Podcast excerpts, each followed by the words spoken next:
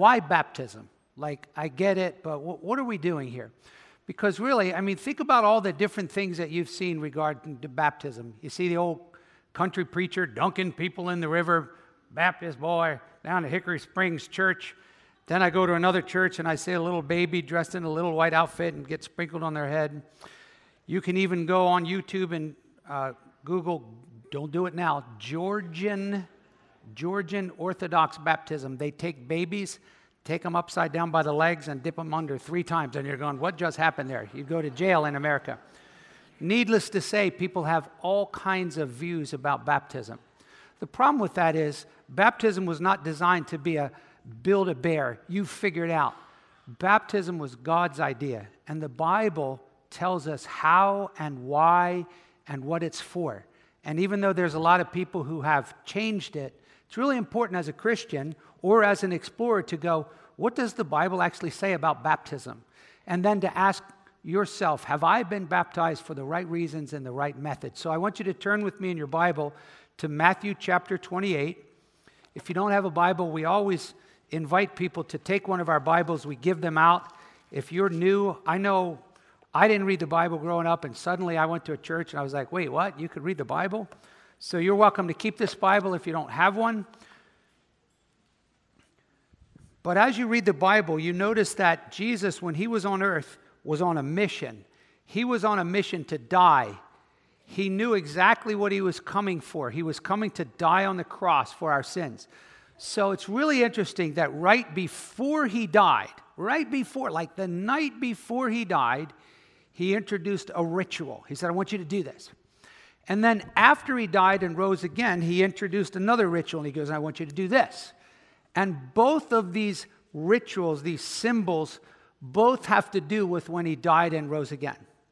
So the first one, and you've probably heard it called the Eucharist or the Lord's Supper or communion, that was his idea. Right before he died, he said, Listen, I'm about to die. He said, This bread and this cup represent my body and my blood, which is broken and shed for the forgiveness of your sins. Do this in remembrance of me. And so we've, we continue to do that. We continue to have the Lord's table because we remember that. But then after he rose from the dead, he said in Matthew 28, and we're going to read the passage go make disciples and baptize them. So now he's got another ritual, another symbol. He says, This is what I want you to do.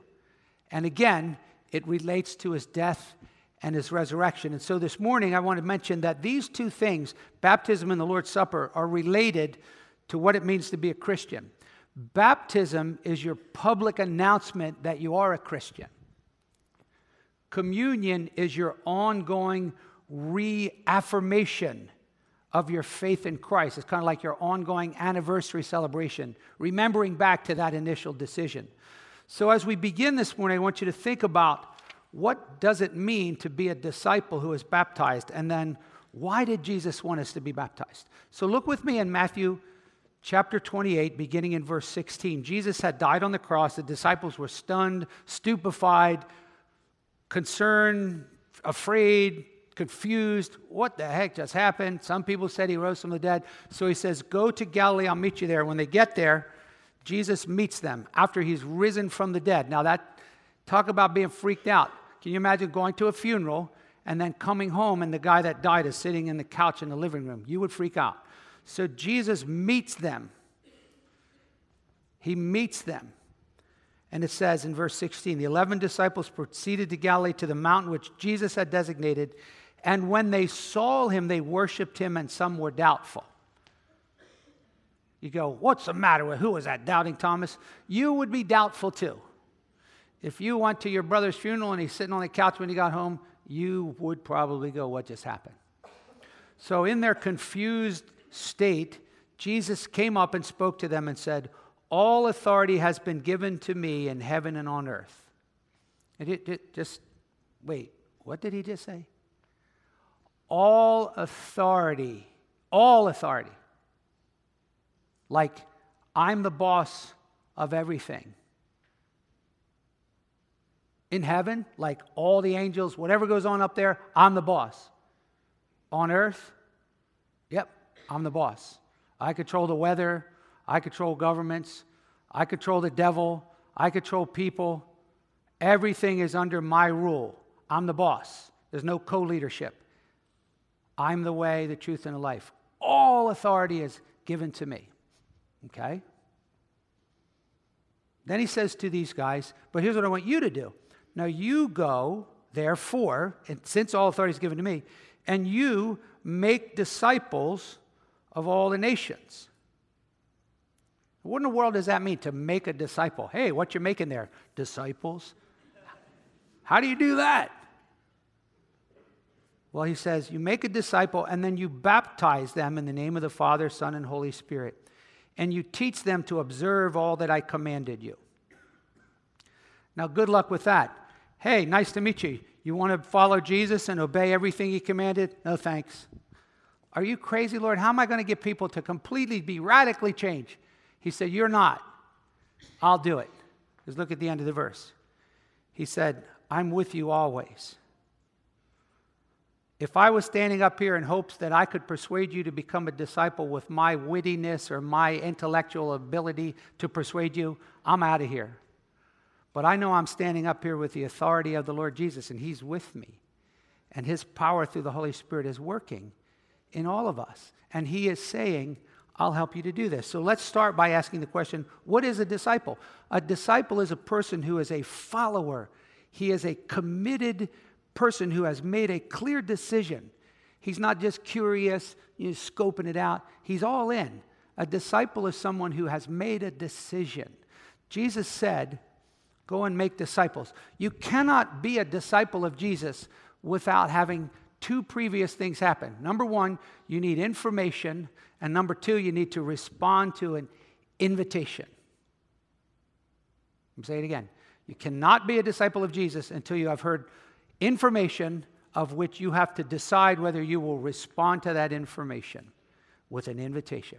So, the information is simply from Jesus. He said, Go into all the world and tell them several things. Tell them, number one, that I died for their sins. Which again, the implication is there hey, I got some bad news for you. You're a sinner. Oh, no, Pastor, I'm not a drug addict. I'm a good person. Uh, sorry, Jesus says we're all sinners. Go into all the world and tell the world. This is what he said preach the gospel. Tell them that I died on the cross and I was punished for their sins. I didn't split it with them. I didn't say, You pay some, I'll pay some. I hung there and I said, It is finished and God punished me completely for their sins. In six hours one Friday, I bore hell for sinners. And tell them this. And three days later, I came out of the grave and I'm going back to heaven. And tell them one more thing I'm coming again. And when I come, I'm going to judge every single person big, small, rich, poor, smart, dumb. Everyone will stand before me. I will judge all the living and the dead. That's the information. Jesus is Lord of all. He came to this earth. He died to pay for your sin, and he rose again. Great, are we all going to heaven? Hold your horses.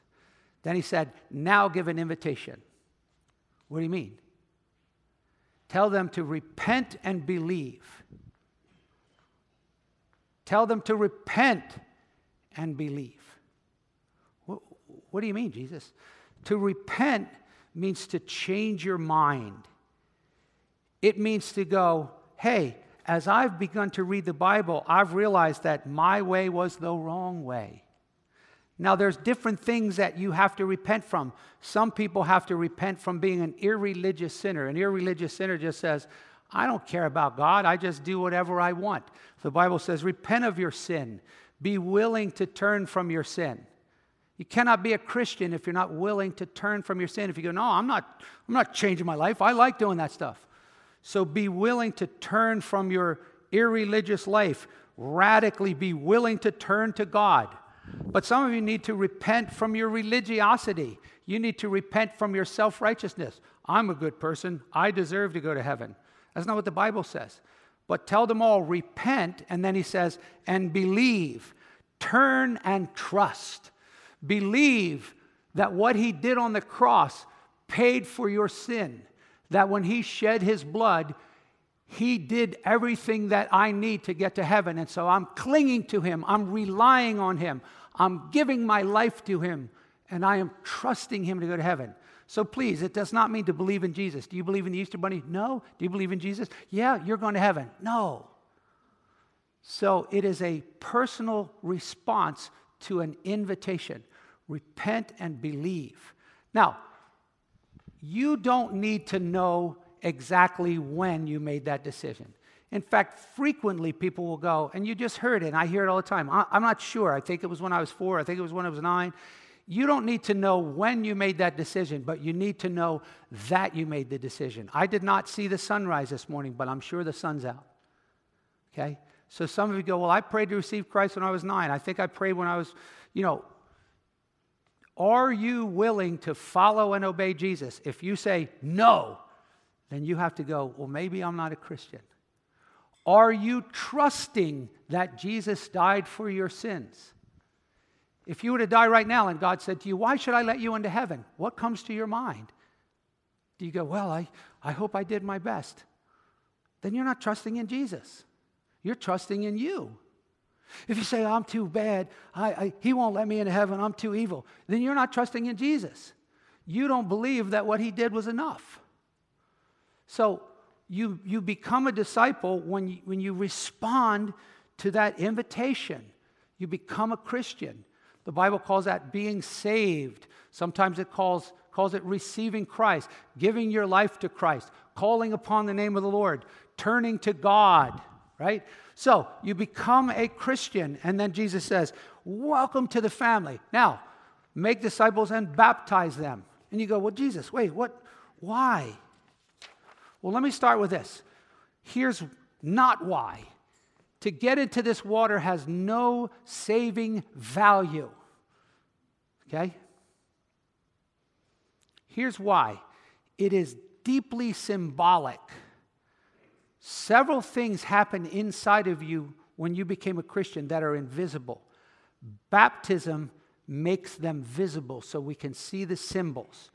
And I want to review four reasons from the Bible why we get baptized. Four deeply symbolic things. Number one, getting baptized is a symbol that I have been washed. Hear me carefully. Not I'm getting washed, I have been washed. The oldest method of washing away dirt in history on planet Earth is very simple water before there was OxiClean and Tide and Spot and shouted Out, was water. And so from the very beginning, God began to symbolize sin as dirty and water as washing.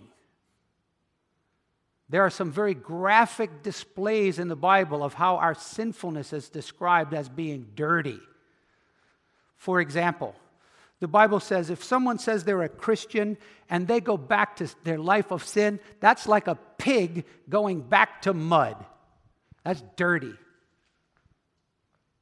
The Bible says if someone becomes a Christian in 2 Peter 2 and he goes back to his life of sin, that's like a dog going back to its vomit. That's filthy. The Bible actually uses doo doo, mess, excrement to describe sin. Zechariah chapter 3 says, I saw the high priest and his filthy garments. And the Hebrew word there, he's covered with excrement. He's a filthy mess. God, as he looks at humans, we are a mess. We're dirty. Now, you might be offended by that. Are you crazy? I am crispy, clean, and, and I just had a shower. Trust me when God says, You are unclean. You ever see a CSI movie and they're like, oh, I don't see anything, and then they put a black light on it, and suddenly, whoa, look at all that, right? This book will suddenly shine light on your soul, and you will go, woe is me, I am unclean.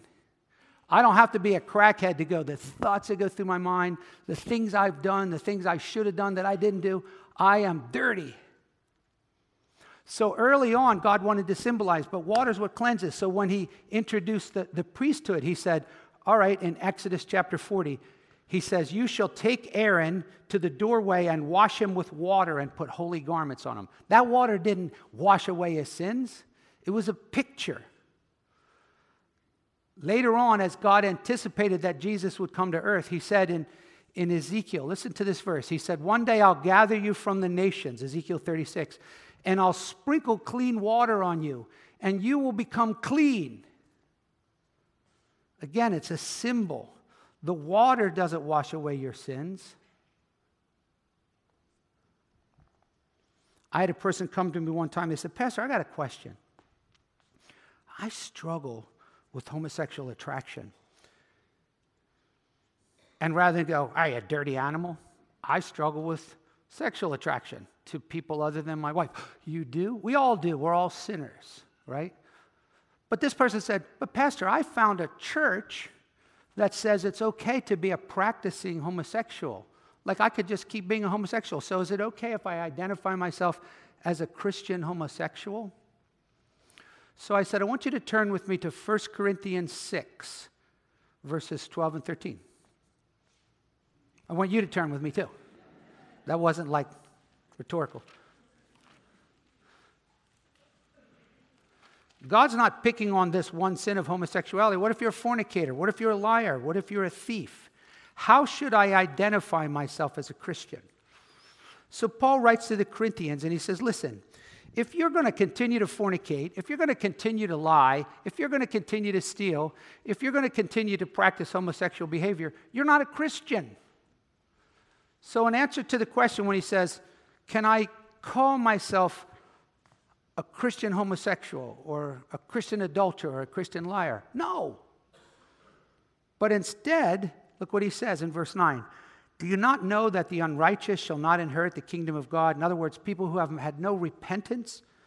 Don't be deceived. In other words, just because grandma told you you said a prayer, don't be deceived. Neither fornicators, idolaters, adulterers, effeminate, homosexuals, thieves, covetous, drunkards, revilers, swindlers, they shall not inherit the kingdom of God. But this is a great verse. Look at verse 11. And such were some of you. Look at this phrase. But you were washed. So, Pastor, can I be a Christian homosexual? No. You're a Christian who struggles with homosexual attraction, but you were washed. Once and for all, when you became a Christian, God washed away the stain of all of our sin, not just the past, the present, and the future. Once and for all, you are fully and finally forgiven. Now, the irony is, while water pictures it, the Bible pulls a bait and switch on us because suddenly it starts talking about the blood of Jesus washing us. Wait, what? The Bible says, without the shedding of blood, there's no forgiveness of sins. Christ poured out his blood on the cross, and the Bible says Jesus washes us from our sins in his blood. The idea is because he died and shed his blood, he could take my stained soul, my sin sick soul, and wash it clean. The book of Revelation says, Blessed are those who have washed their robes in the blood of the Lamb. We used to sing, Have you been to Jesus for his cleansing blood? Are you washed in the blood of the Lamb? You go, That's weird. You better get ready for it because when you get to heaven, the Bible says we're going to worship Jesus. You who loved us and washed us from our sins in your precious blood. So it might seem odd to some of you to sing, What can wash away my sin? Nothing but the blood of Jesus. But to those of us whose eyes have been opened by God, that's not odd, that's beauty.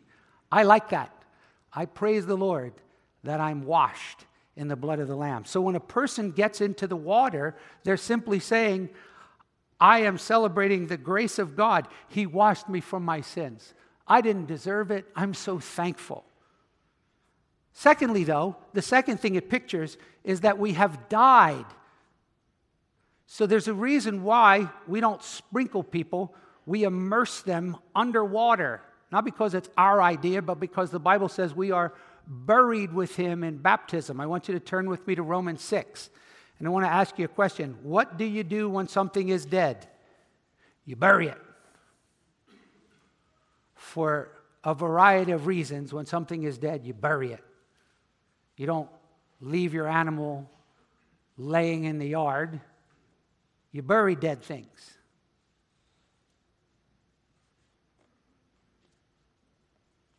And you don't want to dig them up. In Romans 6, the Apostle Paul was preaching the gospel of grace. He says, Come freely, Jesus will forgive you. Come freely and be washed in his blood. No matter what you've done, come as you are and be saved. But some people got the idea can I stay as I am? Can I get washed and keep on sinning? And he goes, Are you crazy? Look at this. What shall we say then? Romans 6 1. Are we to continue sinning so that grace might increase? May it never be. How shall we who died to sin still live in it? Do you not know that all of us who have been baptized into Christ Jesus have been baptized into his death? Now look at the next verse. Therefore, we have been buried with him through baptism into death. When things die, you bury them. So when a person gets in the water and they go under that water, they're saying, I'm not who I used to be. Heard a story one time I thought was really funny. One day, this family, their dog came home with the neighbor's rabbit, dead and dirty, right? This white rabbit covered in mud and in the dog's mouth. And they took the rabbit out and they're like, oh, golly, what are we going to do? We can't. So this is nasty and naughty, and they shouldn't have done it but they washed the rabbit real clean. And late in the middle of the night, they went to the neighbor's yard and they put the rabbit in the cage. Figured the, the neighbors aren't going to do an autopsy. They'll just go, ah, oh, Fluffy had a heart attack. The next day, the neighbors came and knocked on their door. They go, You're not going to believe what this is crazy. Our rabbit died and we buried it. And it was in his cage this morning, all clean.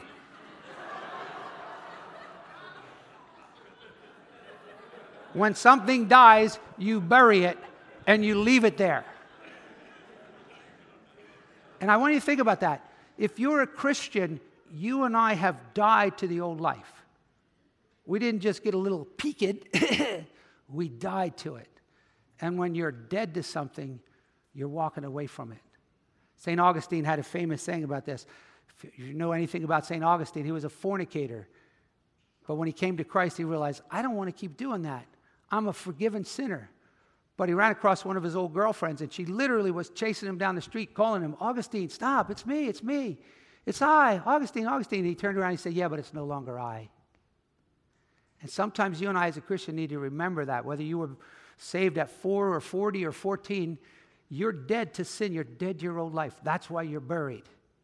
But the proverbial joke is don't hold me down there too long, preacher. Don't drown me. Third point we're not just buried in baptism, the Bible says we're raised with him. Keep reading. We're buried because we died to sin, but look what it says. Just as Christ was raised from the dead, so we too might walk in newness of life. So the third thing that baptism pictures is rising to a new life in Christ. I am washed in the blood of Jesus. I'm not who I used to be. Now I'm here I'm alive. I'm connected to God through Jesus, and I want to try to live for Him. I'm a new creature in Christ. God doesn't just go, All right, I forgive you, now knock it off. He totally, radically changes us on the inside. The Bible says He takes away your heart of stone and He gives you a heart of flesh.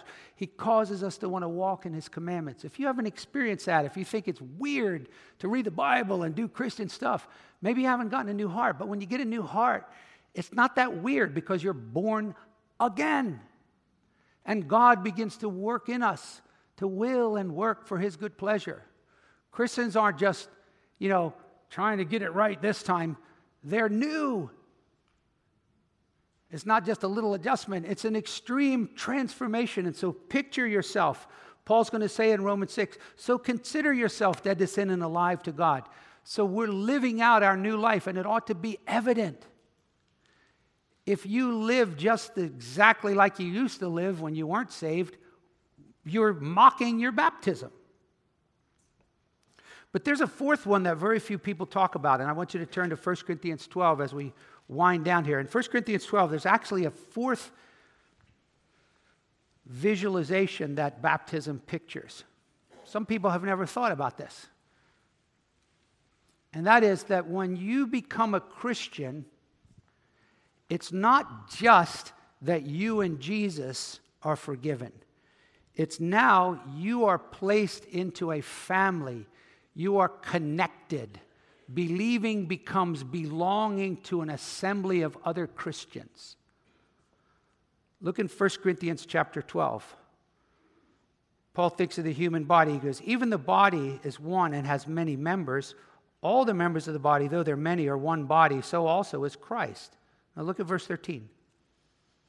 For by one Spirit we were all baptized into one body, whether Jews or Greeks. We were all made to drink of one Spirit. Now think about that. When you became a Christian, you were put into the body of Christ. Now, please help me with this. If you saw an arm walking down the street, that would be awkward. Hey, man, where's your body? Right? I don't want to hear about trading arms with Iran. Where's your body? Like, what, what are you doing, right? But isn't that what many Christians do?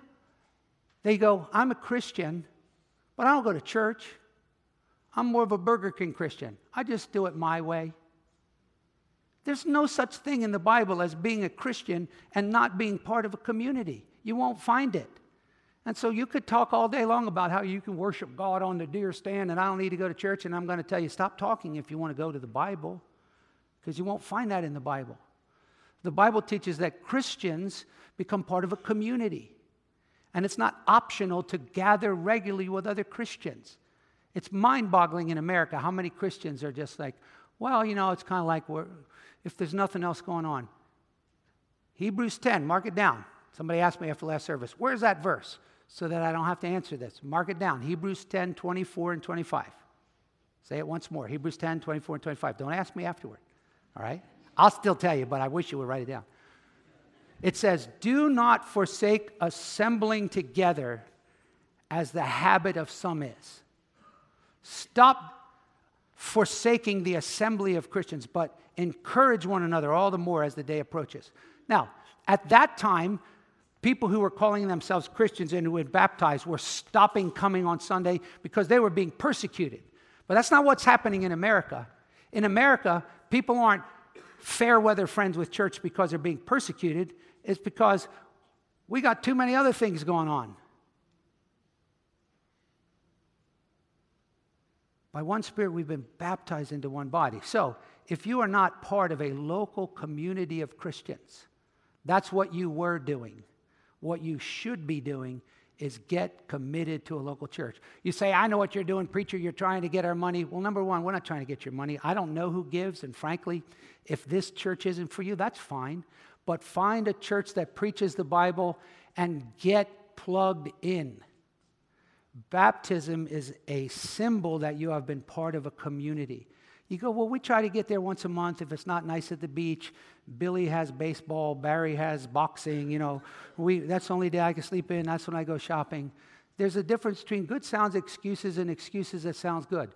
Christians are to be committed to other Christians in a local church under elders, not just me and my boys, we get together and we, two or three are gathered in Jesus' name. That is not a church. A church is a group of baptized believers who commit themselves to gather week after week under elders, willing to be disciplined, not come and go like a Bible conference, engaged, using their gifts, serving one another, giving to the church, working together to advance the gospel. Many of you have done that, and you know the blessing, and you know the joy, and you know the value of raising your kids in that context. For those of you who aren't there yet, I want to challenge you to think about that. So, we've seen that this symbolic baptism is to show I've been washed, I'm dead to my sin, I'm alive to God to live for Him, and I'm part of a body. So, as we close this morning, I want to say this. So, let's from now on picture baptism with a couple things. Number one, it's a press conference. Okay? You just saw a press conference. Remember LeBron, his big announcement? This is where you come out and you go, I am ready to follow Christ. I am announcing a new loyalty. I have a new director, and I'm going in a new direction. He said, Oh, I'm, you know, that's not for me. Well, Jesus said, If you're ashamed of me, I'll be ashamed of you. Right? If you say, Well, you know, I, what am I going to do with my hair? Somebody said that. What am I going to do with my hair? I go, You got bigger issues to worry about then. If you're more worried about your hair. So if, you, if you're a Christian and you have not been baptized, you need to get your press conference on. And some of you go, well, you know, Pastor, I was sprinkled when I was a baby. Okay? So you were publicly announcing your faith in Christ? You were publicly identifying that you've been washed and you've died to sin? Hardly. I was sprinkled as a baby, but when I learned the Bible and I got saved, I'm like, I wasn't baptized as a believer. So, well, that's your opinion. Well, show me in the Bible where they sprinkle babies. Now, pardon my pun here, but I personally don't like Dunkin' Munchkins.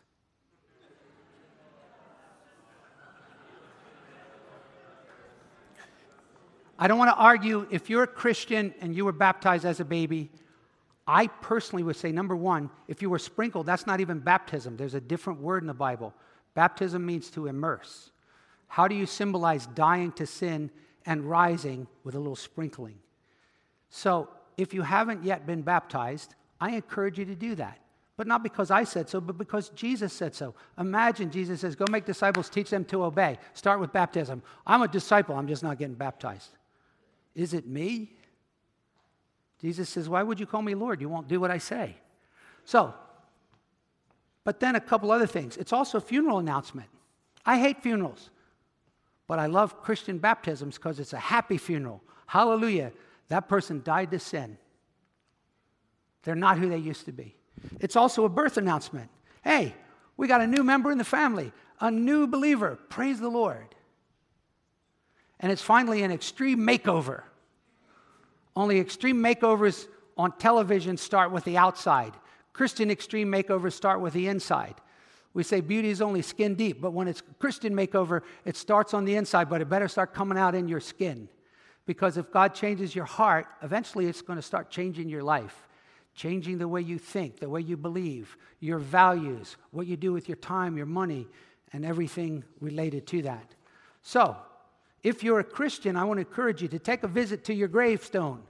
If you go, I was baptized, and go, all right, how's that going? Martin Luther used to tell people, remember your baptism. Just recalculate, reflect, remember your new identity. Some of you renounce sin and you claim to be washed, but now you're going back to your sins like a pig to its vomit. How many of you like Shark Tank? You know who gets on my nerves? Kevin. and this is what he says You're dead to me.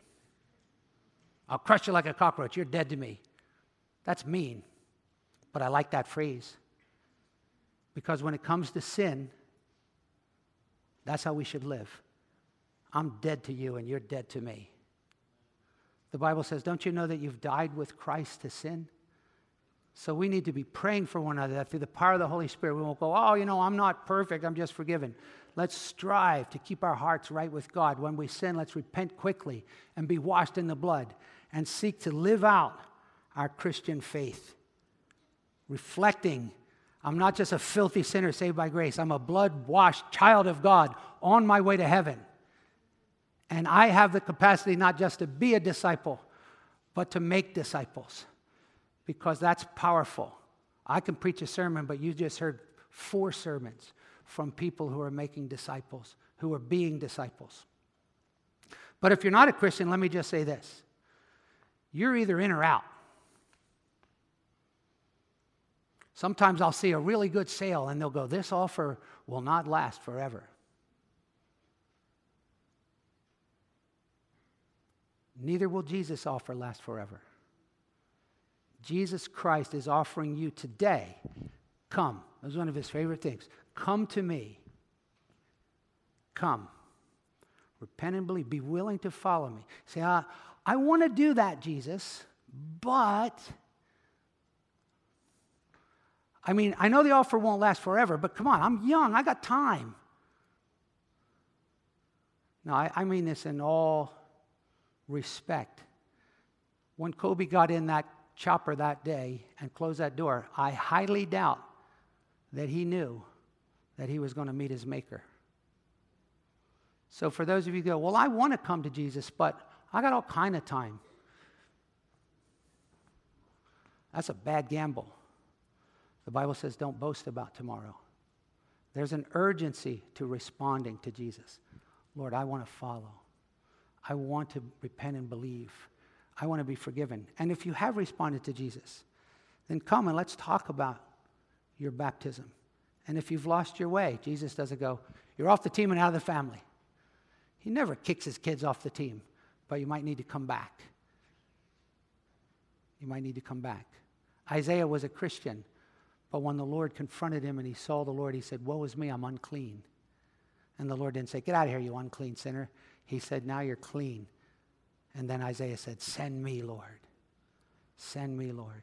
As you grasp and as I grasp the mercy of Christ, I'm forgiven. And wow, he washed me. If he washed me, he'll wash you. Send me, Lord. What a joy to have a church full of Christians that would say, Send me, Lord. Send me. And Jesus said, And I'm with you always. Let's pray. Father, thank you so much that we got to watch this baptism of these four folks and one earlier. We pray you'll bless them. We pray that they will grow. We pray that they will be a testimony. And we pray for those who are not yet saved that they will come, repent, and believe, and become Christ followers. And those of us who have been saved, thank you so much, Lord. We so don't deserve your mercy. And the devil may be heaping guilt upon us, and we might feel very dirty this morning. But thank you that we've been washed. And in any way that we've been returning to our mud, forgive us and help us to walk in the new life that Christ has. Bless your people today and strengthen us as a church. May we talk about your word with one another. May we make disciples of every man and woman, boy and girl that we can. In Jesus' name we pray. Amen.